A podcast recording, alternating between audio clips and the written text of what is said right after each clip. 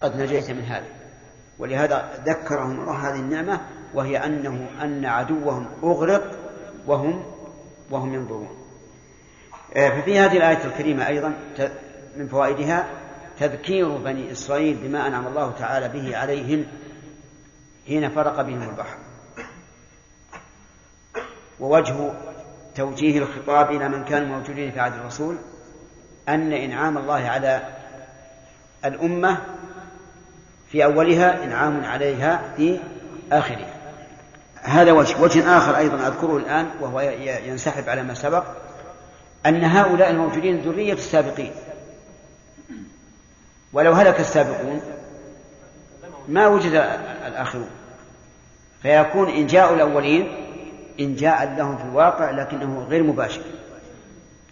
فصار خطاب هؤلاء بالنعم السابقة من الإنجاء من الغرق أو من قتل فرعون له وجهان الوجه الأول أن ما حصل لأول الأمة امشوا فهو لآخره. الوجه الثاني أن هؤلاء ذرية السابقين ولو هلك السابقون ما بقي هؤلاء فيكون في بقائهم بقاء هؤلاء المتأخرين. من فوائد هذه الآية الكريمة؟ بيان قدرة الله عز وجل. وجه ذلك أنه أن هذا الجوهر السيال وهو الماء بمجرد أن ضرب موسى عصاه به تمزق. وأنتم تعلمون أن البحر الأحمر كم طوله؟ يعني طوله طبعا طويل لكن عرضه مثل من إفريقيا إلى آسيا عرضه طويل. أنا لا لا أعرف لكنه لا شك تجري فيه السفن. وبلحظة واحدة ضربة واحدة انفلق كل البحر وصار طريقا يبسا. ففيه دليل على كمال قدرة الله عز وجل. ومن فوائده فوائدها الرد على علماء الطبيعة. وقوله من الأشياء تجري على طبائعها وأن الماء سيال هو سيال. يجمد عند البرودة يجمد لا نقول لهم الله سبحانه وتعالى خلق للماء طبائع وهو سبحانه وتعالى قادر على أن يغير هذه الطبائع. ومن فوائد هذه الآية الكريمة أن الشيء المعلوم يصح أن يؤتى به مبهما بقوله البحر. لأن أل في البحر للعهد الذهني. وإلا معلوم أننا لو أخ... لو قلنا أنها للعموم لكان الذهن يذهب كل مذهب أي بحر هو. لكن لما كان معلوما لم يحتج إلى تخصيص. اكتفاء بإيش؟ بأل التي للعهد الذهن. طيب. وبناء يتفرع على هذه الفائدة أنه لو قال شخص والله لأكلمن القاضي اليوم بما جرى في البلد. لأكلمن القاضي اليوم بما جرى في البلد. ثم ذهب إلى رجل من القضاة ما هم من القضاة الشرعيين يعني من القبيلة التي تعرف بالقاضي. وذهب وأخبر أحدهم بما جرى. هل يكون بارا باليمين أو حانثا. حانثا. يكون حانثا. لأن ظاهر اللفظ أن أل العهد الذهني لكن اعلموا أن اليمين تقيد بالنية. تقيد بالنية. ويحسن هنا أن نستطرد لهذا الموضوع. يرجع في الأيمان إلى نية الحالف إذا احتملها اللفظ. ثم إلى سبب اليمين وما هيجه السبب. ثم بعد ذلك إلى التعيين. ثم إلى ما يحتمله اللفظ. أربع أربع مراتب. الأيمان يرجع فيها قبل كل شيء إلى النية. ثم ثم التعيين ثم ما يحتمله اللفظ. وإنما قدمت النية لأن الله نص عليها. لا يؤاخذكم الله باللغو في أيمانكم ولكن يؤاخذكم بما عقدتم الأيمان. فجعل المرجع إلى ما اعتقده الإنسان. وفي الآية الثانية قال ولكن يؤاخذكم بما كسبت قلوب فلو أن رجلا قال والله لا أبيتن الليلة إلا على وتد إلا على وتد والله لا أنام الليلة إلا على وتد قلنا إيش الكلام هذا. لا ينام على الأوتاد إلا الطيور. تعرفون الوتد عبارة عن أي نعم. عن خشبة تدق في الجدار تثبت في الجدار علشان تعلق عليه الثياب. نعم. هو قال والله لا أنام الليلة إلا على وتر. قلنا له هذا يا ولد كيف تنام على وتر أنت طير من الطيور؟ فذهب إلى جبل حوله ونام عليه. بر بيمينه أو لا؟ ليش؟ لأنه هذا اللي هو نوى. وإن كان ظاهر اللفظ خلافة لكن هذا هو اللي نوى. واضح؟ وقال والله لا أنام الليلة إلا على فراشي ثم خرج إلى خارج البلد ونام على الأرض. قلنا ما ليش ما فرشت؟ يقول أنا نويت أن الأرض فراش لأن الله يقول جعلكم الأرض فراشا فالمهم إذا احتملها اللفظ يرجع إلى النية. طيب لو قال والله لأشترين والله لأشترين اليوم خبزا. فذهب واشترى سيارة. وانتهى اليوم ولم يشتري خبزة واحدة. قلنا الآن عليك كفارة. عليك كفارة حديث. قال أنا نويت بالخبز السيارة. يصلح؟ ليش؟ لا يحتملها اللفظ. هذا لا يحتملها اللفظ إطلاقا. فلا يقبل آه بعد ذلك السبب وهذه أيضا مهمة. هذه مهمة وتقع كثيرا من بعض الناس في مسألة الطلاق. يقول مثلا لزوجته إن كلمت أخاك فأنت طالق. إن كلمت أخاك فأنت طالق بناء على أنه قيل له إن أخا زوجت زوجتك هو الذي يفسدها عليك. فقال بناء على هذا إن كلمت أخاك فأنت طالق ثم تبين أنه أن أخاه أخاها بريء من ذلك. فلا تطلق لو كلمت لا تطلق لماذا؟ لأن السبب تبين خلاف ما, ما, ما بنى عليه الطلاق. ومثل ذلك لو قال والله لا أدخل هذا البلد. والله لا أدخل هذا البلد. بناء على أن أمير البلد يطلبه. يبحث عنه. نعم. قال والله ما أدخل. ثم تبين أن أمير البلد لا يطلبه. يدخل البلد أو لا؟ السبب. لأنه مبني على إيش؟ على سبب لم يكن. التعيين. التعيين مثل أن يقول عنده آه، طلي صغير. إيش الطلي؟ أي لا ما صغار الخرفان. قال والله لا آكل لحم هذا الحمل. والله لا آكل لا آكل لفظ هذا الحمل. كبر الطلي. صار خروفا صار كبشا وأكله. يحنث أو لا يحنث؟ لا التعيين يا أخوان عين عين قال هذا فيحنث إلا إذا نوى ما دام على هذه الصفة. ثم قال وال... مثال آخر قال والله لا ألبس هذا القميص ويعين. ثم حوله وجعله سراويل. يلبسه أو لا؟ لو لبسه كفر. لو لبسه كفر لأنه عين قال هذا القميص. إلا إذا نوى ما دام قميصا فلا. واضح؟ طيب. بعد هذا نرجع إلى إيش؟ إلى ما يحتمله اللفظ. إلى ما يحتمله اللفظ. طيب اللفظ له معنى في اللغة ومعنى في الشرع ومعنى في العرف. أحيانا تتطابق, تتطابق الثلاثة وأحيانا تختلف. إذا تطابقت الثلاثة واضح. السماء الأرض الصلاة لا الصلاة تختلف اللغة والشرع. إذا تطابقت فالأمر واضح. لكن إذا اختلفت في الأيمان فماذا نقدم؟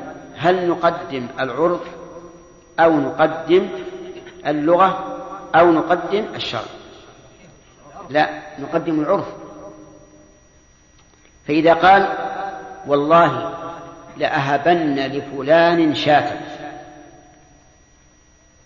ثم وهبه آه، عنزا يكون بر بيمينه أو لم يبر. نعم. العرف عندنا أنه لم يبر. لأن الشاة عندنا أنثى الضأن وهذه أنثى ماس فلا فلا يبر إلا إذا قال أنا قصدت بالشاة مدلولها اللغوي فحينئذ يكون قد بر لأنه أراد المدلول اللغوي. طيب فكذلك أيضا قال والله لا أصلي على فلان. والله لا أصلي على فلان. فذهب وصلى عليه. يحنث أو لا يحنث؟ يحنث. لكن لو قال الرجل أنا أنا أردت الدعاء لا أدعو له. وأردت أيضا لا أدعو له في غير الصلاة عليه. نقول النية مقدمة على كل شيء. النية مقدمة على كل شيء. المهم أن مراتب الأيمان خمس؟ أربع توافق على هذا. أنت؟ أربع طيب. الأول ثم السبب. سبب اليمين ثم التعيين ثم ما يحتمله اللفظ نعم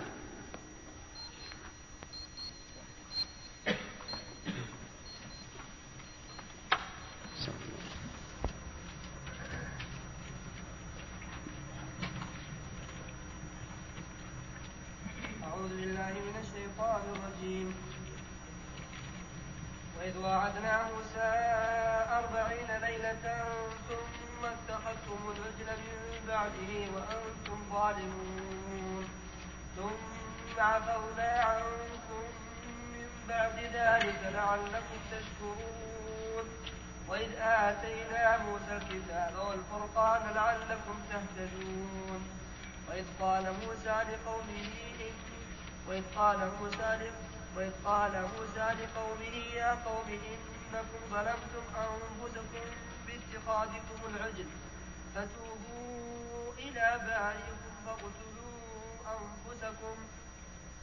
ذلكم خير لكم عند بارئكم فتاب عليكم إنه هو التواب الرحيم. قال الله تبارك وتعالى وإذ وعدنا موسى أربعين ليلة وكان الله تعالى وعده قبل ذلك ثلاثين ليلة وأتمها بعشر فتم ميقات ربه أربعين ليلة.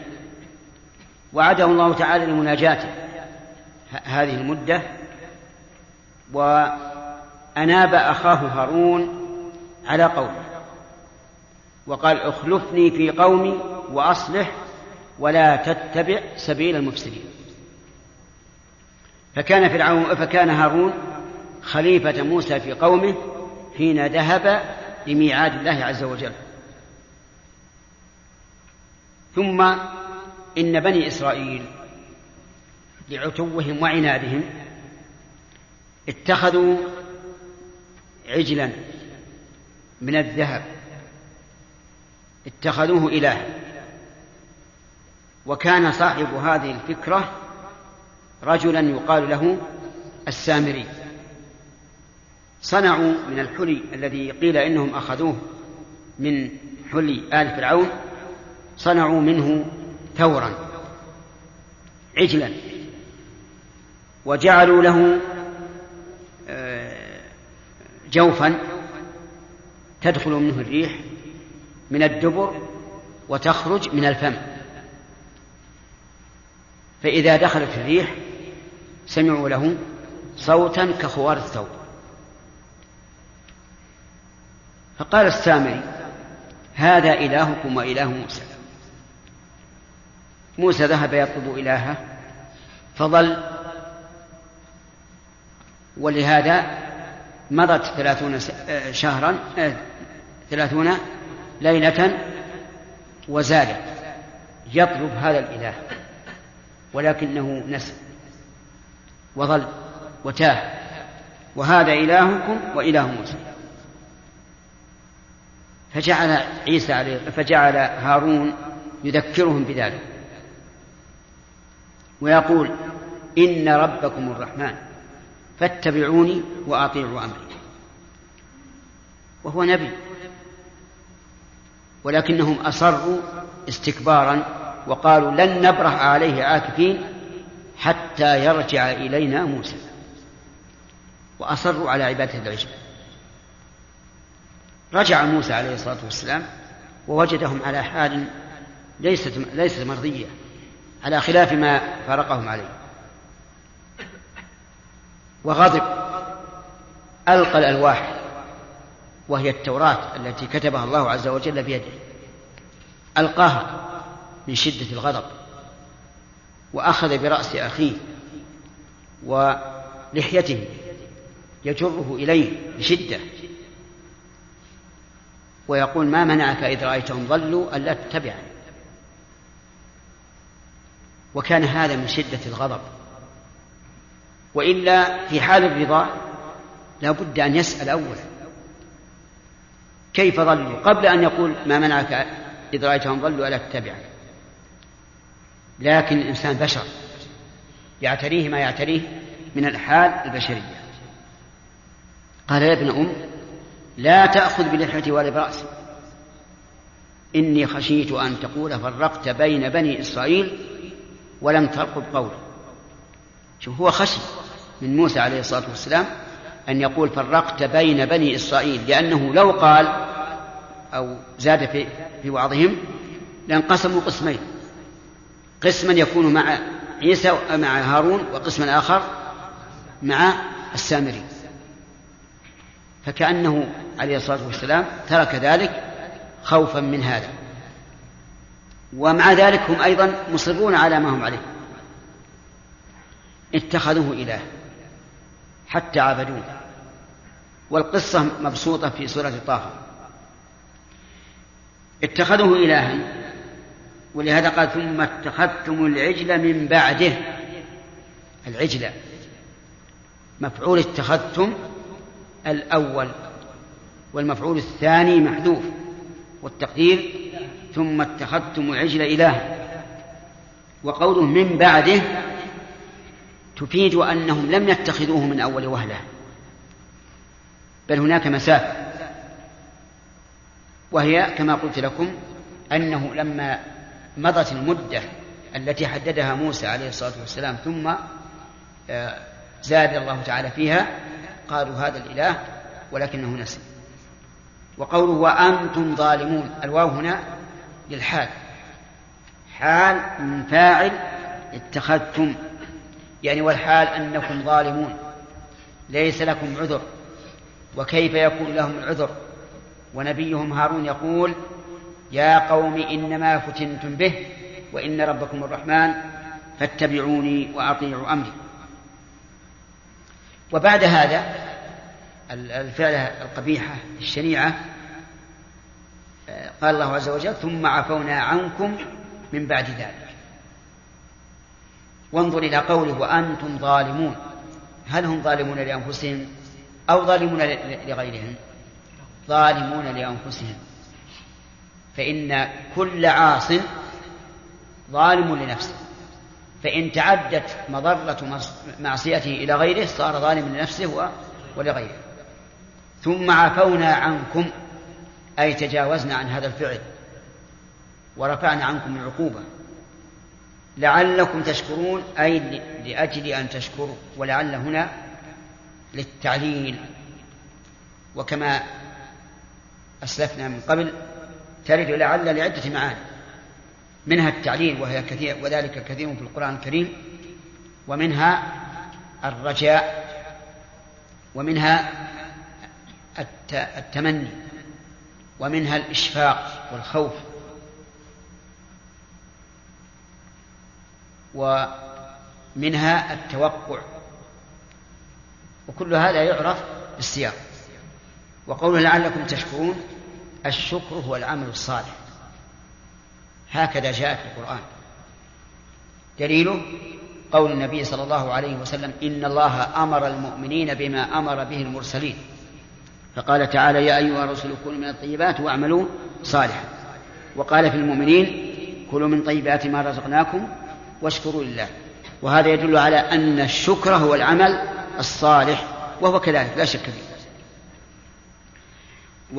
واعلم أن الشكر لا يكون إلا في مقابلة إحسان. بخلاف الحمد.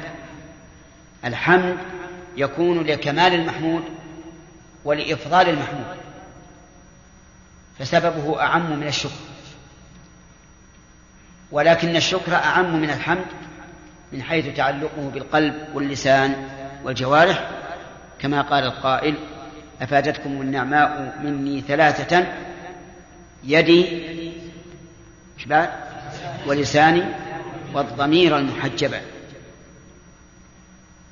في هاتين الآيتين فوائد. منها بيان عيوب بني إسرائيل. وذلك أنهم اتخذوا العجل إلها حين غاب نبيهم. ومن فوائدها إثبات كلام الله عز وجل. لقوله وإذ واعدنا موسى ثلاثين ليلة. والوعد يكون بين المتواعدين في الغالب بالقول. ثم إن هذا الميعاد اللي حصل كلمه الله عز وجل. حتى إن موسى عليه الصلاة والسلام من شدة شفقته على رؤية الله قال رب أرني أنظر إليك.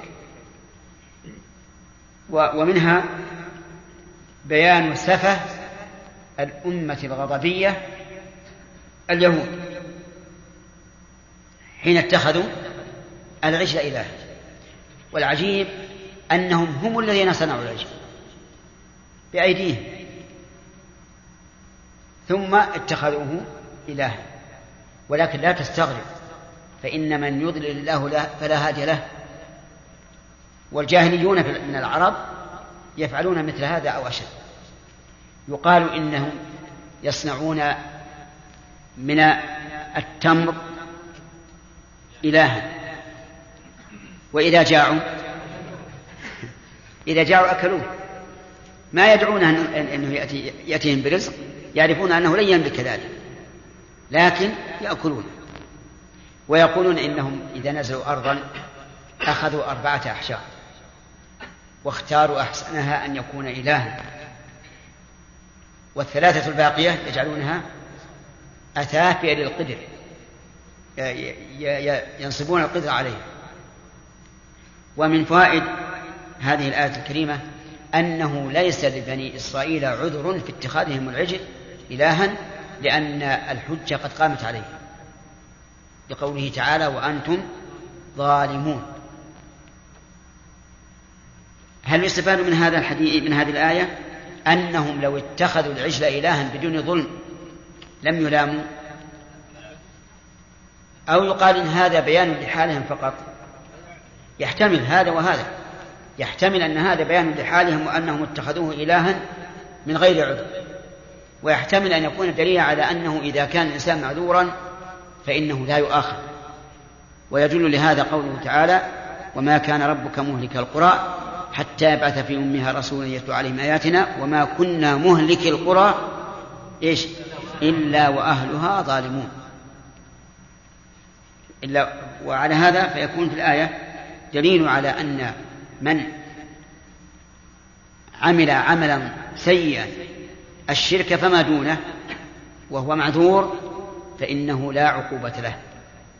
ثم إن كان منتسبا إلى الإسلام حكم له بظاهره بأنه مسلم. وإن كان منتسبا إلى دين آخر ولم يبلغه دين الإسلام فيقال فيعامل في الدنيا حسب دينه الذي هو عليه وأمره في الآخرة إلى من؟ إلى الله عز وجل. فصار هذا هو التفصيل في مسألة العذر بالجهل.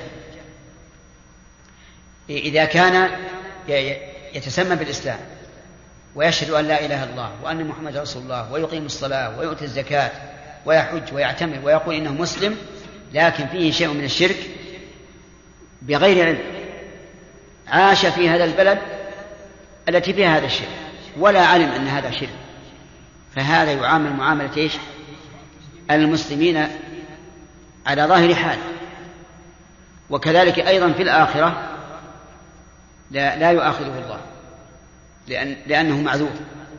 وأما من كان معذورا لكنه لا ينتسب للإسلام على دين معين فهذا يعامل في الدنيا معاملة الكافرين يعني أهل دين ذلك الدين.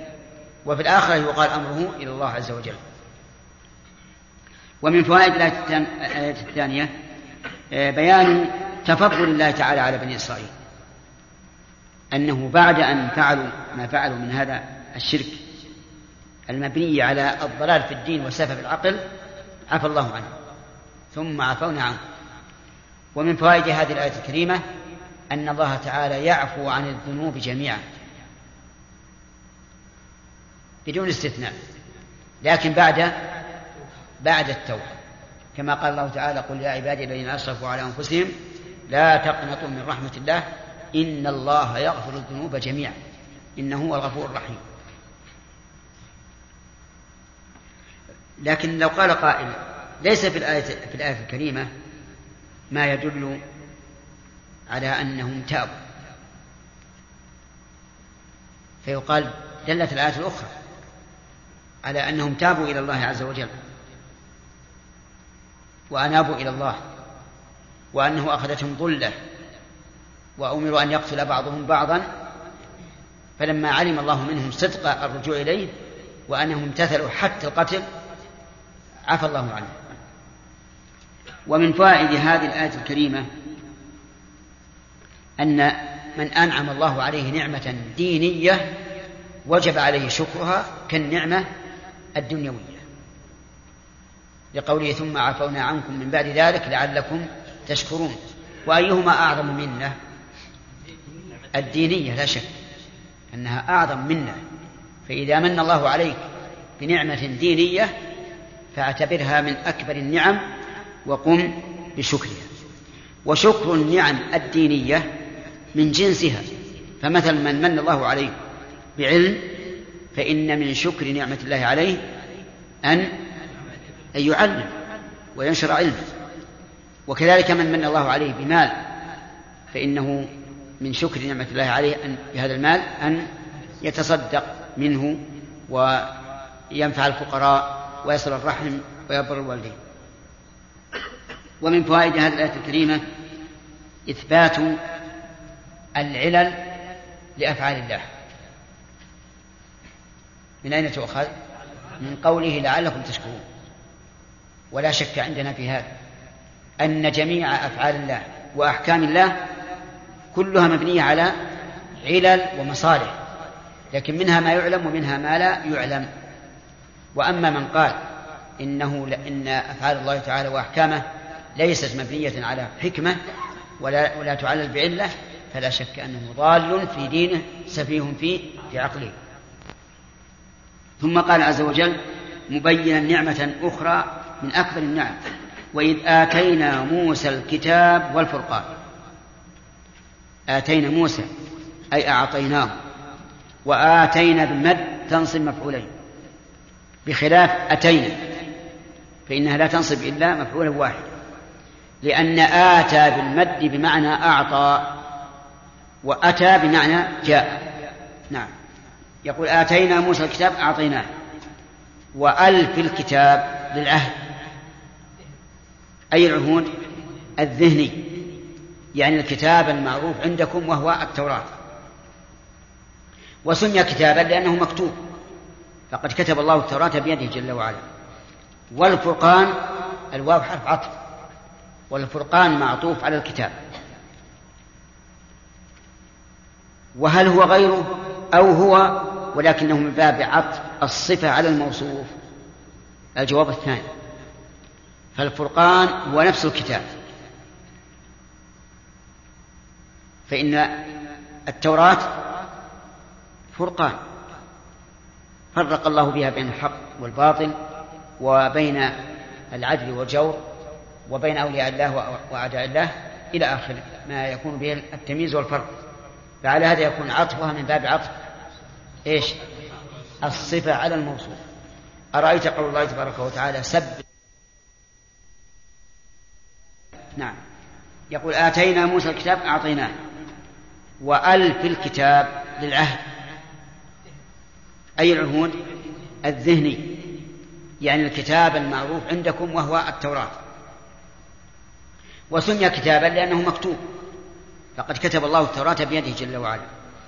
والفرقان الواو حرف عطف. والفرقان معطوف على الكتاب. وهل هو غيره أو هو ولكنه من باب عطف الصفة على الموصوف؟ الجواب الثاني. فالفرقان هو نفس الكتاب. فإن التوراة فرقان. فرق الله بها بين الحق والباطل وبين العدل والجور وبين أولياء الله وأعداء الله إلى آخر ما يكون به التمييز والفرق.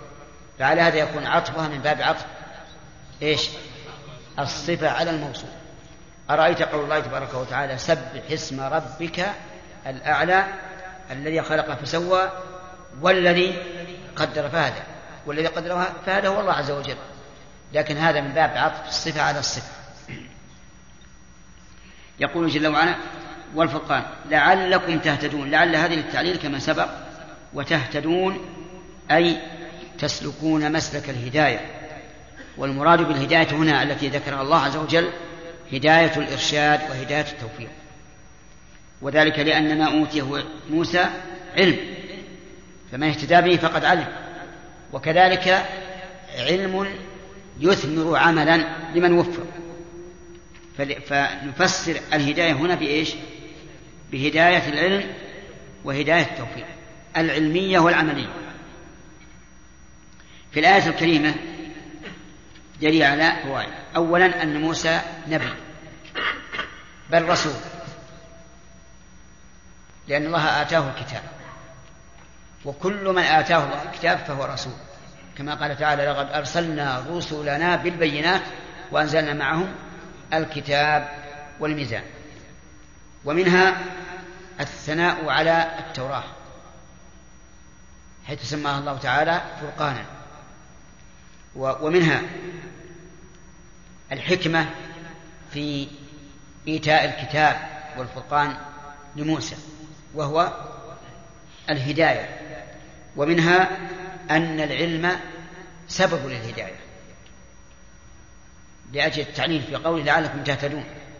لكن هل هل السبب لا بد أن يكون مسببه أو قد يوجد مانع؟ قد يوجد مانع. وعلى هذا فلا يرد علينا أن نقول أن يقول قائل إننا نجد في العلماء من لم يهتد نقول لوجود مانع وإلا فالأصل أن العلم سبب الهداية وأن الهداية تقع بالعلم لكن قد يكون هناك عوارض وصوارف توجب أن لا ينتفع الإنسان بما أعطاه الله تعالى من العلم كما هو معروف. ثم قال تعالى وإذ نعم. نقف على هذه. نعم. وتهتدون المراد بها هنا هداية العلم أو العلم والتوفيق. العلم بكل حال. والتوفيق لمن شاء الله. والتوفيق لمن شاء الله. للهداية لكن من الناس من يهتدي ومنهم من لا يهتدي. ثم ذكر نعمة أخرى أيضا فقال وإذ قال موسى لقومه يا قوم إنكم ظلمتم أنفسكم. وإذ قال يعني واذكروا إذ قال موسى لقومه. والقوم بمعنى الرهط والقبيلة بمعنى القبيلة. والفقهاء يقولون إن القوم من من الجد الرابع فما دون. هؤلاء القوم في اللغة العربية. قال لقومه يا قوم ناداهم تحببا بوصف القومية تحببا وتوددا وإظهارا لأنه ناصح لهم لأن الإنسان ينصح لقومه. يا قوم إنكم ظلمتم أنفسكم. أكد الجملة لبيان حقيقة ما هم عليه. وظلمتم يا حجاج بمعنى نقصتم أنفسكم حقها لأن الظلم في الأصل بمعنى النقص. قال الله تعالى كلتا الجنتين آتت أكلها ولم تظلم منه شيئا. يعني تنقص تنقص هذا هو الأصل. ولكن قد يراد به أكثر من النقص قد يراد به أكثر من النقص إنما هنا ظلمتم أنفسكم نقصتموها حقها وذلك بمخالفة التوحيد. فقال لاتخاذكم العجل. ألبى هنا للسببية. أي بسبب اتخاذكم العجل. واتخاذ مصدر. وفعلها ها؟ اتخذ. وهو مضاف إلى فاعله. الكاف فاعل. والعجل مفعول أول. والمفعول الثاني محذوف. تقديره إلها ظلمتم أنفسكم بسبب اتخاذكم العجل إلها تعبدونه من دون الله. والعجل هذا سبق أنه عجل من ذهب صورة وأن الذي فتن الناس بها رجل يقال له السامري نعم. اتخذوه إلها والعياذ بالله فأرشدهم موسى صلى الله عليه وسلم إلى الخلاص من هذا الظلم العظيم. قال فتوبوا إلى بارئكم توبوا أمر بمعنى ارجعوا. لأن التوبة والأوبة معناها الرجوع إلى الله سبحانه وتعالى. والتوبة تكون بالإقبال على الله بالإقبال على الله بفعل أوامره واجتناب نواهيه. إذا كان الظلم بترك واجب فالتوبة بفعله. وإذا كان الظلم بفعل معصية فالتوبة بتركها والإقلاع منها. فتوبوا إلى بارئكم. ما قال إلى الله؟ ولا قال إلى ربكم. لإظهار لومهم وتوبيخهم. لأن البارئ بمعنى الخالق المعتني. خالق المعتني فكأنه يقول كيف تتخذون العجل إلها وتدعون خالقكم الذي يعتني بكم؟ وهذا كقول إلياس لقومه أتدعون بعلا وتذرون أحسن الخالقين إلى بارئكم أي خالقكم إيش بعد؟ المعتني بكم. إلى بارئكم. فاقتلوا. ألف هنا تفسيرية. لأن قوله اقتلوا تفسير للمجمل في قوله توب في قوله توب. وعلى هذا فالفاء للتفسير. أي فتوبوا بهذه بهذا الوصف. اقتلوا أنفسكم. أي ليقتل بعضكم بعضا. وليس المعنى أن كل واحد يقتل نفسه بالإجماع. ما أحد من المفسرين قال إن معنى قوله تعالى اقتلوا أنفسكم أي كل واحد يقتل نفسه. وإنما المعنى يقتل بعضكم بعضا يقتل الإنسان ولده والده أخاه. المهم أنكم تستعدون وتتخذون سلاحا خناجر وسكاكين وسيوف وكل واحد منكم يهجم على الآخر ويقتله. نعم. فهمتم؟ طيب. اختلف المفسرون هل هذا القتل وقع في ظلمة أو وقع جهارا بدون ظلمة؟ فقيل إنه لما لما أمروا بذلك قالوا لا نستطيع أن يقتل بعضنا بعضا. فينظر الإنسان إلى ابنه فيقتله وإلى أبيه فيقتلوه وإلى أخيه وإلى صديقه. هذا شيء ما يمكن.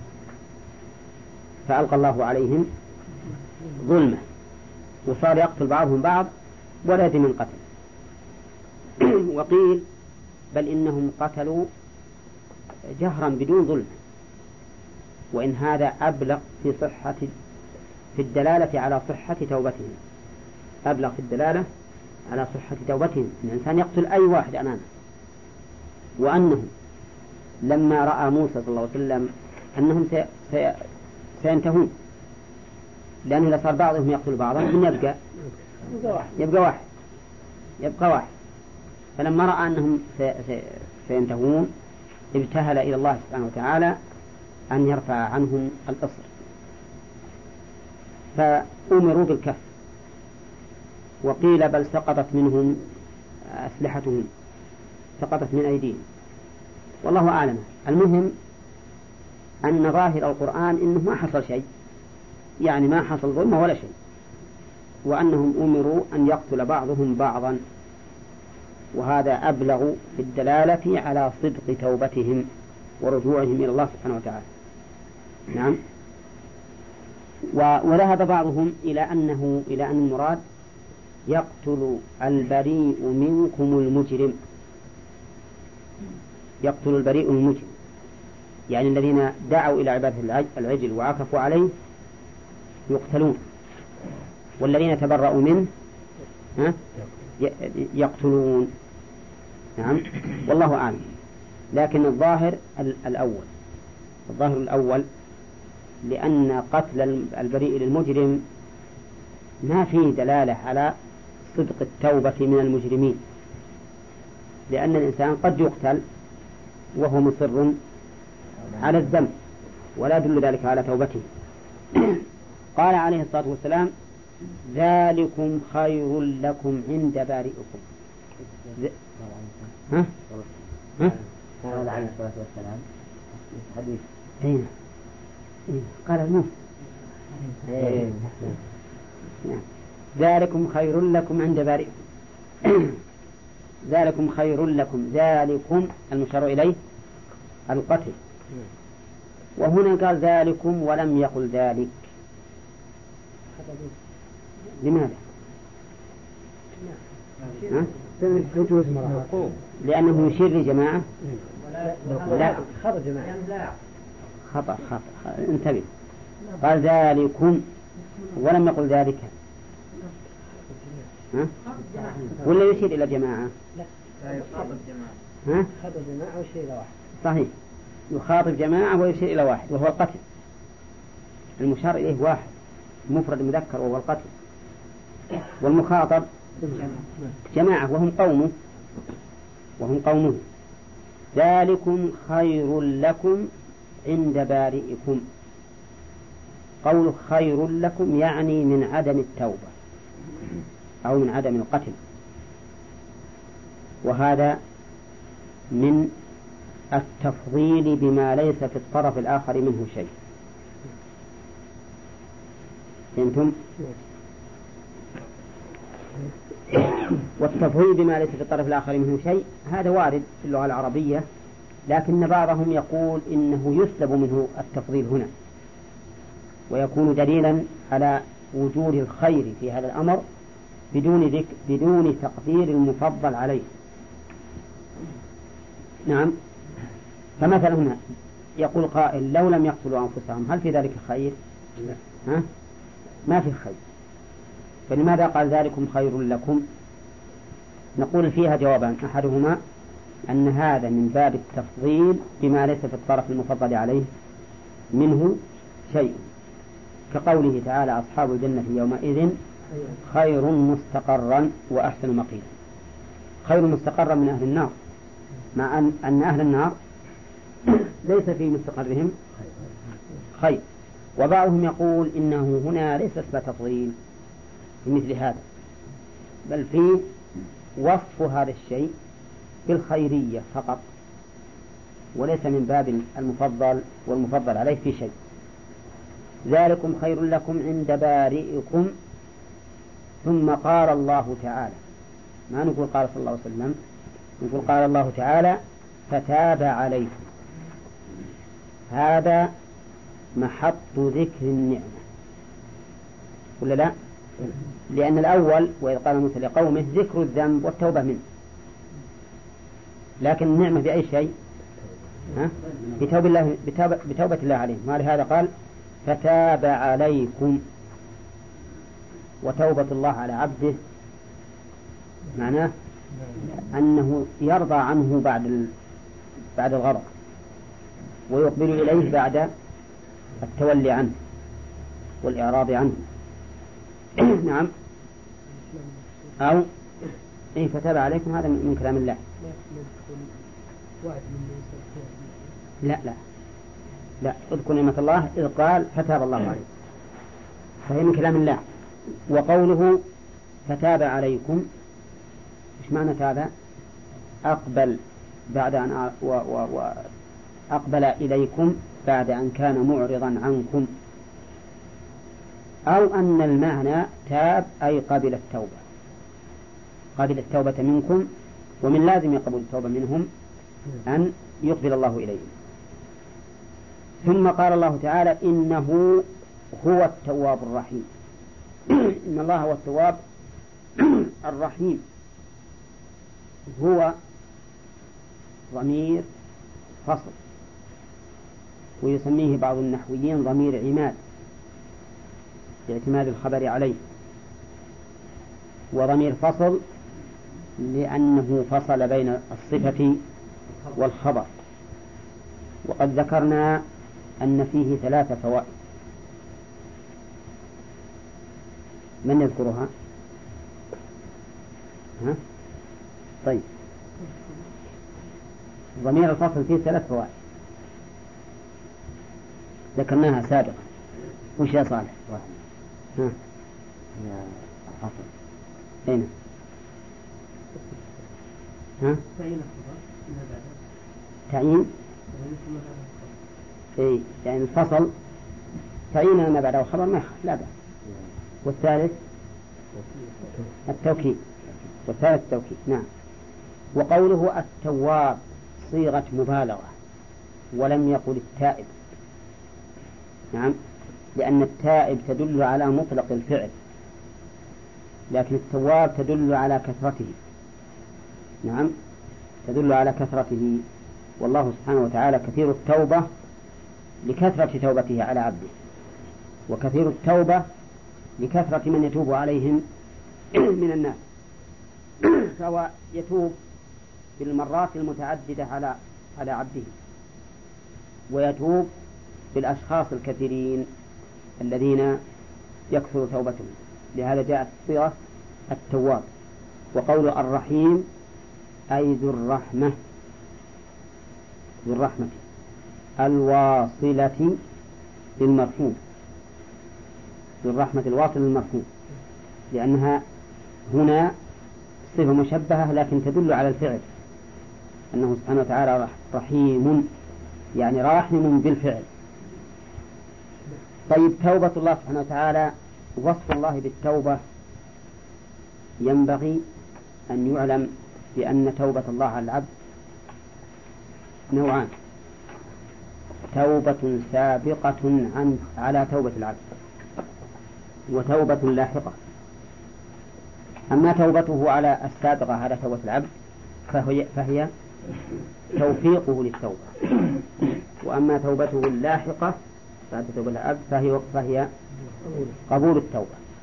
قال الله تعالى لقد تاب الله على النبي والمهاجرين والأنصار إلى أن قال وعلى الثلاثة الذين خلفوا إلى نعم. آه ثم تاب عليهم ليتوبوا إن الله هو التواب الرحيم. تاب عليهم ليتوبوا إن الله هو التواب الرحيم. نعم. آه وإذ قلتم يا موسى. نعم؟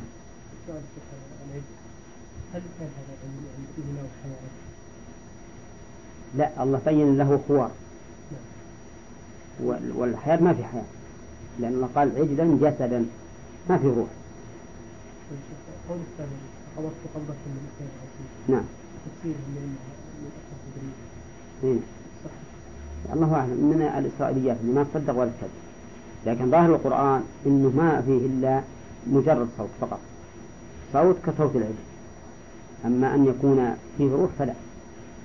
لأن وصفه بالجسد دليل على أنه لا روح فيه.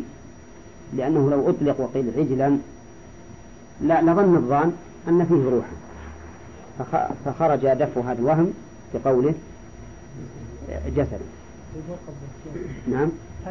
القبضة ما ندري شو أثرت فيه. هل أثرت حسنا بأن جملته و- وطلته مثلا؟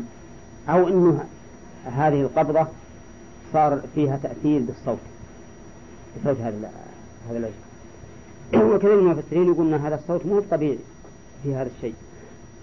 وأن أن الريح تدخل من دبره وتخرج من فيه فيكون لها صوت. نعم. توبة بالنسبة للعبد. نعم. فرق وبين التوبة بالنسبة لله؟ يعني لفظ لا فرق بينهم. كله الرجوع. كله الرجوع. إلا إذا قلنا إن الت- إن التوبة من الله بمعنى قبول توبة العبد. هنا يكون معناها غير الرجوع. أما إذا قلنا إن الله تاب عليهم بمعنى رجع عن إعراضه عنهم إلى الإقبال عليهم. يكون معناها واحد. قال وإذ قلتم يا موسى يعني واذكروا أيضا يا بني إسرائيل والخطاب لمن كان في عهد عهد الرسول صلى الله عليه وسلم لكن إنعامه على على الأمة أولها إنعام على آخرها. إذ قلتم يا موسى لن نؤمن لك حتى لن تفيد النفي تفيد النفي لكنها تقتضي التأبيد ولا ما تقتضيه؟ ما تقتضي التأبيد إلا إذا قيدت به إلا إذا قيدت به. نعم. ولكن ولكنها لها ثلاث حالات. تارة تقيد بما يدل على الغاية. كقوله هنا لن نؤمن لك حتى نرى الله. لن نبرح عليه عاكفين حتى يرجع إلينا موسى هذه واضحة إذا قيدت بما يدل على الغاية. إنها غير ما تدل إنها لا تدل على التأبيد ولا تحتمل التأبيد.